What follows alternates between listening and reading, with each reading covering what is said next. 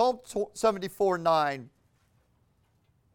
we see not our signs.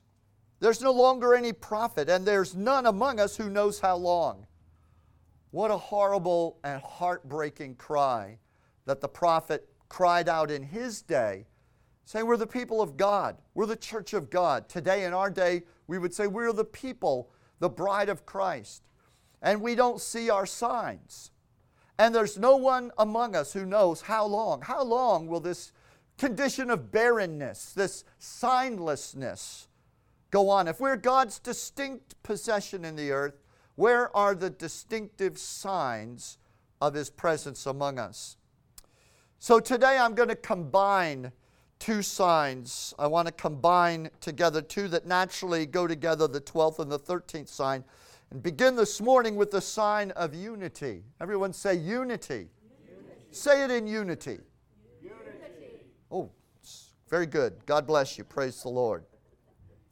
And so uh, Peter says, You're a chosen race, a royal priesthood, a holy nation, a people for God's own possession, so that you might show forth his praises, his virtues, his excellencies, who called you out of darkness into his marvelous light. So there should be signs that tell the world that God's in the house, that we're not Christians by name, but by presence.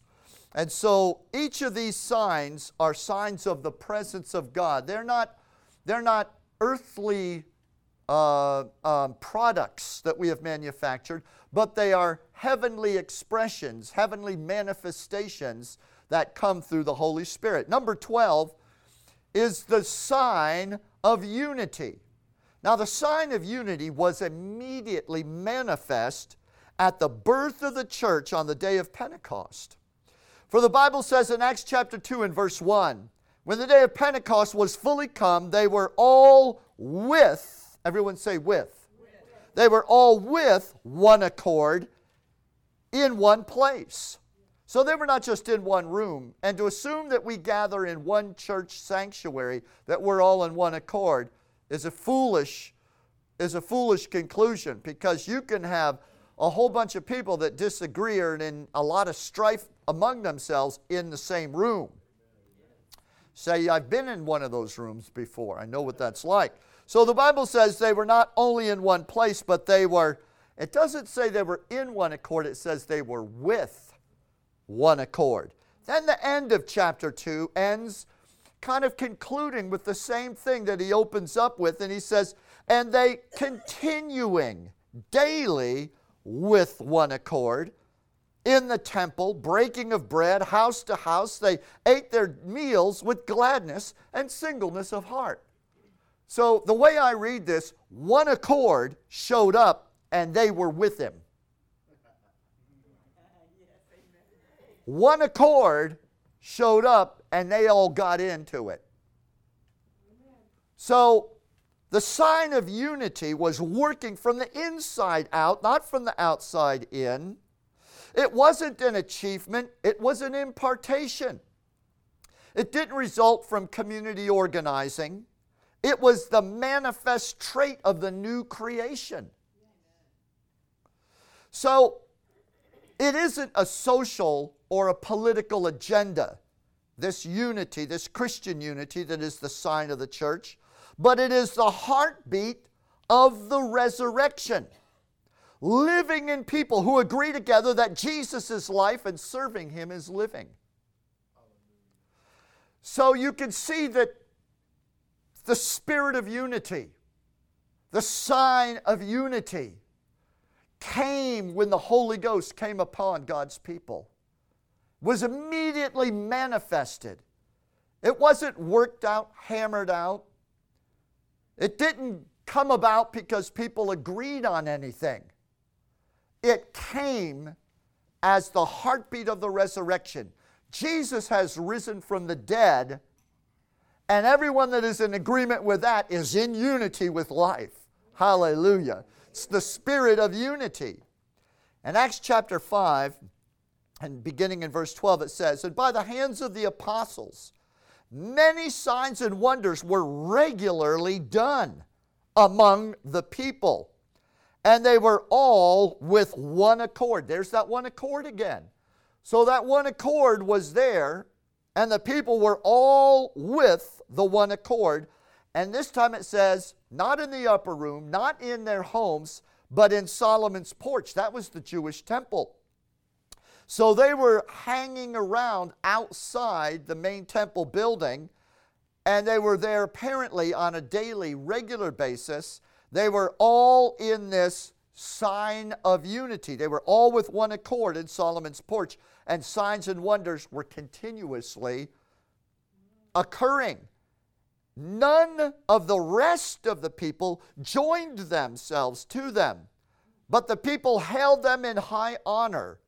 More and more believers in the Lord were added by the Lord to their number, crowds of both men and women. Man, those verses from verse 12 to verse 15 really contain some potent thoughts that I believe we must get if we're really going to have the sign of unity and the other signs that accompany it flowing through our lives and through our church. The first thing that I noticed no denominational spirit had risen yet in the church. They had not yet caved into that denominational spirit that, that uh, comes to accommodate the differences between people. That's all that denominations are.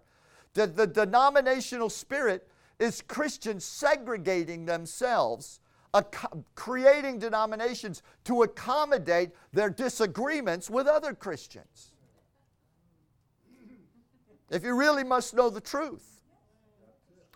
That is what the denominational spirit. And don't think that because Faith Christian Church is non denominational, that we can't be just as uh, divisive.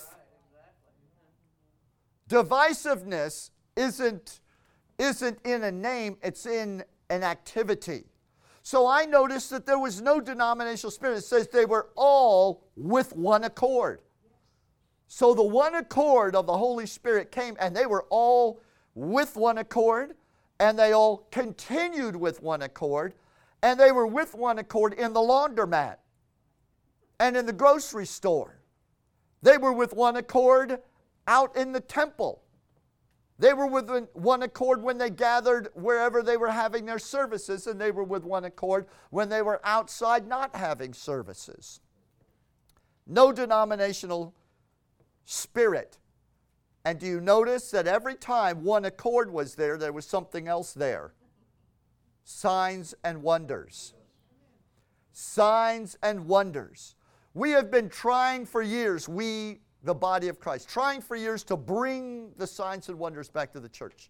Trying through praying and fasting and and uh, delving into the Word of God and uh, pruning our lives and getting close to God to bring healings and miracles and deliverances, the signs that ought to characterize us as the people of God. But the Bible says, and it's clear there, that they were with one accord and signs and wonders took place. On the day of Pentecost, one accord, there they were being filled with the Spirit, speaking in tongues. Continuing with one accord, signs and wonders being done. Wherever they were in one accord, the supernatural manifestation of the Holy Spirit was flowing. You want to know when that supernatural flow started to break up into sputters and spurts? When the denominational spirit began to arise. When they began to drive away the one accord and replace it with segregating and dividing themselves. I'm of Paul, I'm of Apollos. So there was no denominational spirit. I noticed that. And the other thing I noticed that I think was even more remarkable there was no membership effort. Nobody was trying to get members. Show me a church today that isn't trying to increase its membership. Almost every church is trying to get members. They are trying to feel the pulse of the public. They're trying to become socially relevant. They want to relate to the young people. They want to show the elderly that they care.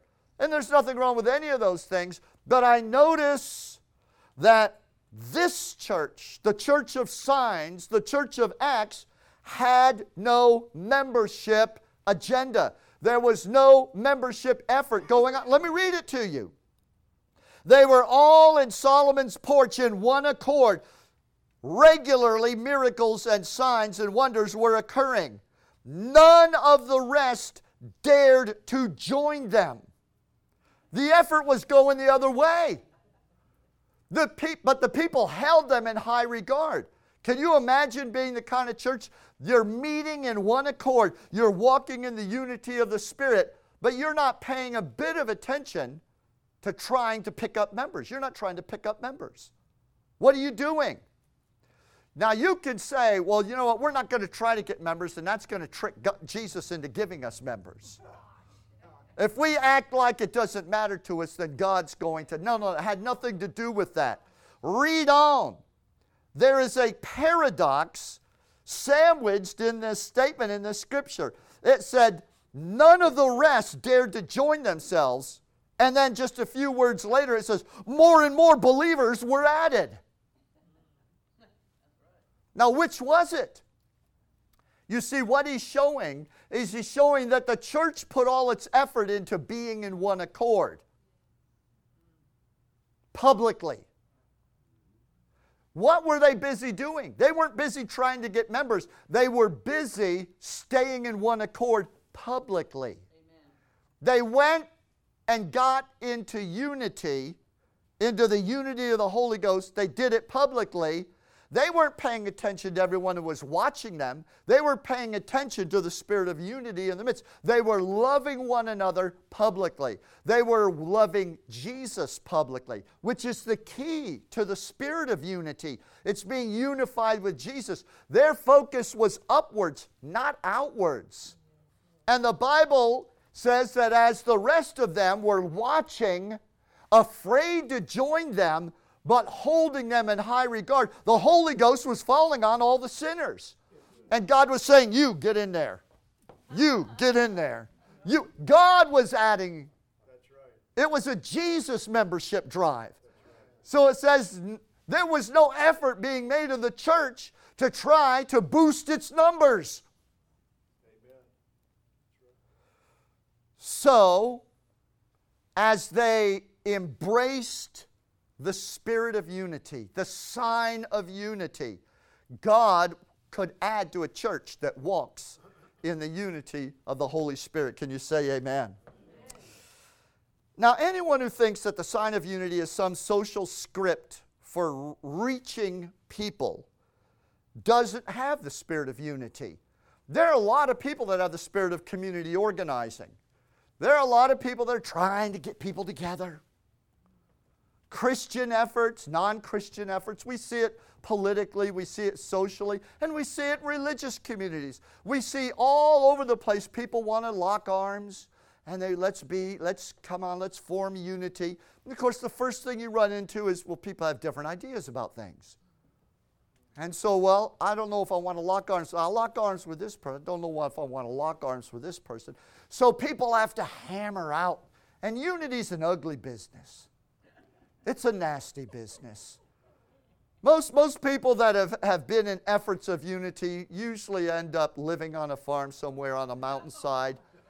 They find that living with among the animals is preferable to trying to bring unity among people. And I don't blame them because you can't make unity. Unity came down on the day of Pentecost.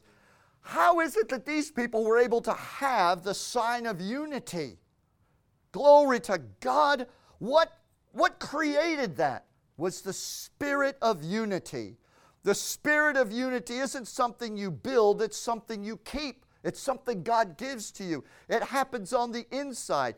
You change when Jesus comes into your heart. And in Ephesians chapter 4, verse 3, and Ephesians chapter 4 is a great chapter. It's a chapter that talks about um, the Lord unifying and building up the church. It talks about how that uh, He gave the fivefold ministry, the apostles, prophet, evangelists, pastors, and teachers, to develop the body so they could do the work of the ministry and build themselves up in love. Well, that chapter begins with a statement about unity, and it, and it continues to reinforce the idea. But again, it is that it is that spirit of unity that came down as the birth sign, if you will, the pulse of the resurrection into the hearts of those believers who were simply agreeing that Jesus is life and serving him is living. So Ephesians chapter 4 begins by saying in verse 3 endeavor to keep the unity of the Spirit in the bond of peace. Now, I noticed right off that word keep, endeavor to keep. That sounded like a command to me. So I looked it up, and guess what? It is a command. keep the unity of the Spirit. Keep it. And I looked at what that word means, and it means in the original Greek to guard from loss or injury by keeping an eye upon, to note a prophecy or to fulfill a command. So it means to guard, to protect, so that a thing isn't injured, and to keep your eye upon it. And it also means to note, like noting, I note that prophecy. It's to notice and to pay attention and to fulfill a command. I note that command. I note that prophetic word. Those are, uh, those are the words exactly from the Greek definition of that word to keep. Endeavor to keep the unity of the Spirit in the bond of peace. So there is God ordering you and I to maintain the unity of the Spirit as the sign of His presence. Hallelujah. Now, the sign of unity that I'm preaching about this morning is the Christian's guiding rule that overrides all other rules. You know, we have a variety of rules that we live by, principles. When we get into certain situations, what do we do in this situation when we're confronted? When we're confronted, we usually reach into some tried and true rule or principle that's worked for us. I'll give you an example on a carnal level. Um, aggressive people that can be bold or loud, oftentimes, when they are challenged, their rule that they often reach for, it's a principle, and they, they react with that principle, is they get in your face and they use the rule of intimidation. Oh, really? You're going to talk to me that way? Well, I'm going to talk to you this way. And they use that intimidation. Fight or flight. The other, there's another principle. When somebody comes at you or a problem in life challenges you, I flee, I run away, I make myself as small as I can, I hide, I find a shadow. So these are principles that we reach for when we're challenged in life. The scripture tells us that we are to keep and maintain the unity of the Spirit. The unity, excuse me, the unity of the Spirit, the unity, the sign of unity is the overriding principle under which every other principle should be subjected. In other words, you shouldn't be reacting to things because this is your personality. This is the principle. This is the way you do things. You should be, whenever pressed or challenged, you should wait a moment what does the unity, what is the sign of unity, what does that one accord want to do in this situation? And you'll find yourself acting differently. You'll find yourself responding differently. Getting quiet in here. What happened to all those amens? I didn't lose anybody, did I? The sign of unity is that overarching motive, which was to be adapted by all of us. And let me say this to you that overarching motive needs to be adapted, is that you and I are to be adapted to the glory of Jesus Christ, no matter what it costs us individually. That is how the spirit of unity was able to work in the church, in the body of Christ, was that every one of them were internally governed and guided by I want to be in the glory of Jesus no matter what it calls for in the form of a change in me. The minute people started d- digging in their heels and saying, Well, that's just the way I am. I don't want to change that. People need to just understand. When people started drawing lines and saying, I'm not going to let the Lord deal with me in this area, that spirit of unity, that one accord began to dissolve. It began to break apart. and the, and the fertile ground for disunity, the fertile ground for the spirit of denominationalism came in. And people found it easier to go among people that they naturally grouped with and or naturally agreed with. And so what happened was that that, that party spirit, that denominational spirit began to move in the church and the signs and wonders begin to disappear. We need to get it back, don't we? We need to come back under that one accord that was given to us on the day of Pentecost. Because the sign of unity, hear me, is unity with Jesus. Therefore, it's the pulse of the resurrection. It's the indicator that we are unified with Jesus, with His mission, with His Spirit. That's why the sign of unity was always accompanied with the supernatural manifestations of the Spirit. And let me say this before I move on to our next sign. A little further on in that chapter in Ephesians that I told you about, chapter 4, it says, And this will continue, this process of unity and how that through the unity of the Spirit, God gave the apostles, prophets, evangelists, pastors, and teachers to bring the church into harmony, to raise and to mature the body of Christ. He said, This will, verse 13, continue. Unity is to continue. It will continue until we all come to such unity in our faith and knowledge of God's Son, so that we will be mature in the Lord measuring up to the full and complete standard of Christ. So I just simply want to say maintaining the sign of unity is the only way the body of Christ is ever going to mature. The only thing that will bring us into the unity of the faith or the unity of the knowledge of the Son of God is that we cannot give up the spirit of unity. We must stay in one accord.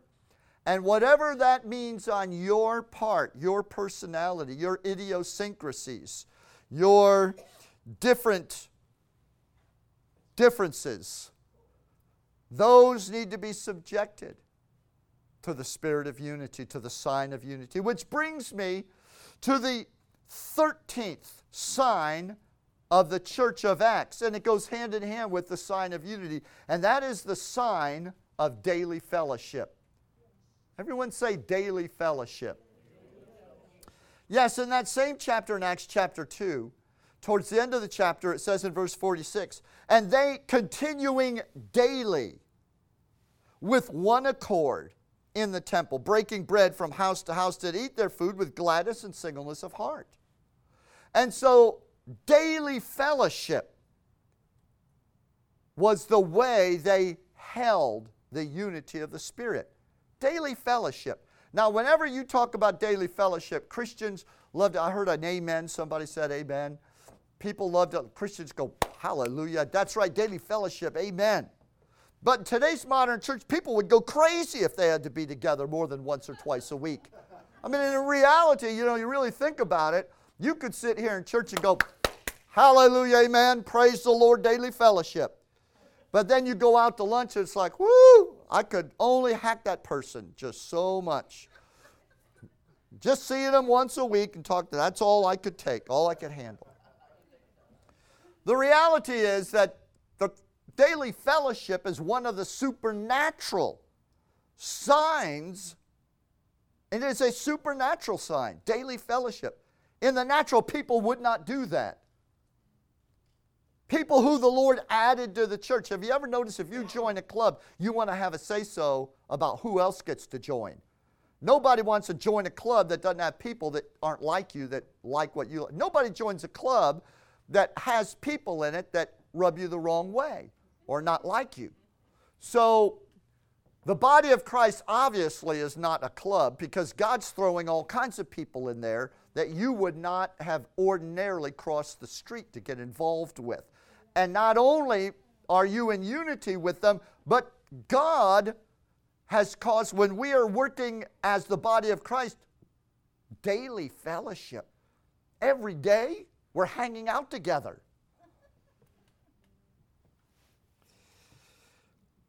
Our lifestyles would not endure that much confrontation. Think about that for a moment. Would your lifestyle handle daily fellowship? But see, the church in Acts, their daily fellowship wasn't an obligation. It was Christians living a daily adventure. A daily wonderful adventure. An adventure was unfolding in their hearts. The kingdom of God had come, and they were laboring in the harvest every single day. And that was a great adventure that the Lord had brought them all into, and it was a daily thing. Church wasn't a weekly event, it was a daily life. They never thought of church as a service that they attended every seven days. They thought of church as a new life that they were experiencing Saturday to Saturday. They met, they had one big main weekly meeting, and the Bible talks about it in the scriptures. But they didn't be, they weren't the church once a week. They were the church every single day. Can you say amen? Now, the reason why the early church had that sign of daily fellowship, the reason why they didn't just meet together once a week or once every seven days, was because they really were Jesus' ambassadors and they thought of themselves as Christ's ambassadors. Well, being an ambassador is a 24 7 life. And if you're a once a week Christian, you're not going to be an ambassador for Christ.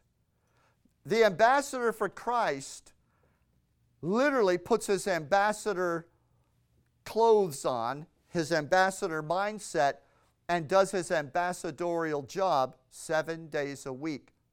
Because the, the world that he is laboring in, the harvest field he's laboring in, it goes on seven days a week. So he can't just pop out and pop in on occasion. Are you understanding what I'm, where I'm coming from here? You see that the, the people in Acts, those early Christians, they weren't trying to maintain a belief system where they would need a weekly tune up. Because that's what happens. And I don't know if that's what happens with you.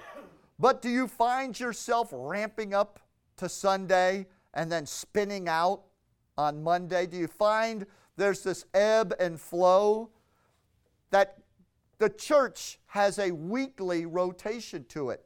But life doesn't go on weekly, life goes on daily.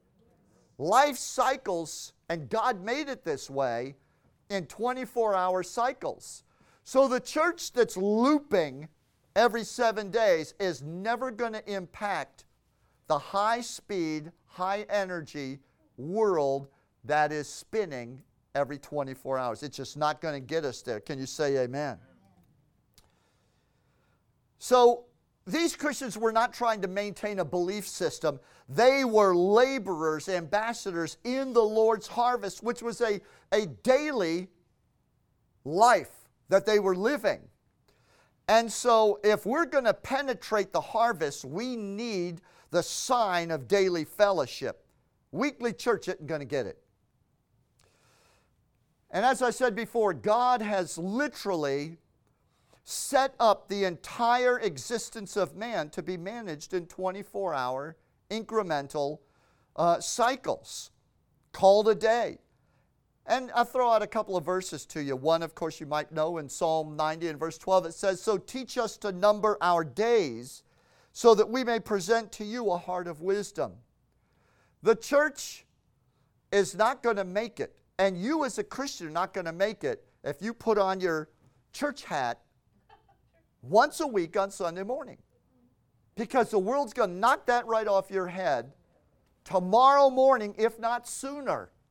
And you're going to go all week in the fog of the world, that, that, uh, that faith deluding fog of the world, depleting you spiritually until you come back into church next week to have that, that knowledge of the Lord put back on. So the Bible says, Teach us to number our days daily so that we may give to the Lord a heart of wisdom. You can't handle the wisdom of God if you're a seven day Christian. Every seven days. You can't handle. The only way that God can give you His wisdom is if you're a 24 7 Christian.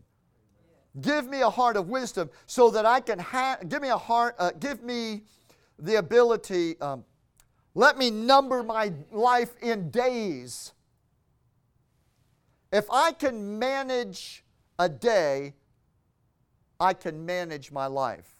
Show me a man or a woman that can manage their life daily, and I'll show you someone who can manage their life. Matthew chapter 6, Jesus said, when you pray, say, Give us this day our daily bread. You come into church, say, Lord, give us daily bread. It's Sunday again. It's like that manna. How long did that manna last? One day. What else did Jesus say about a day?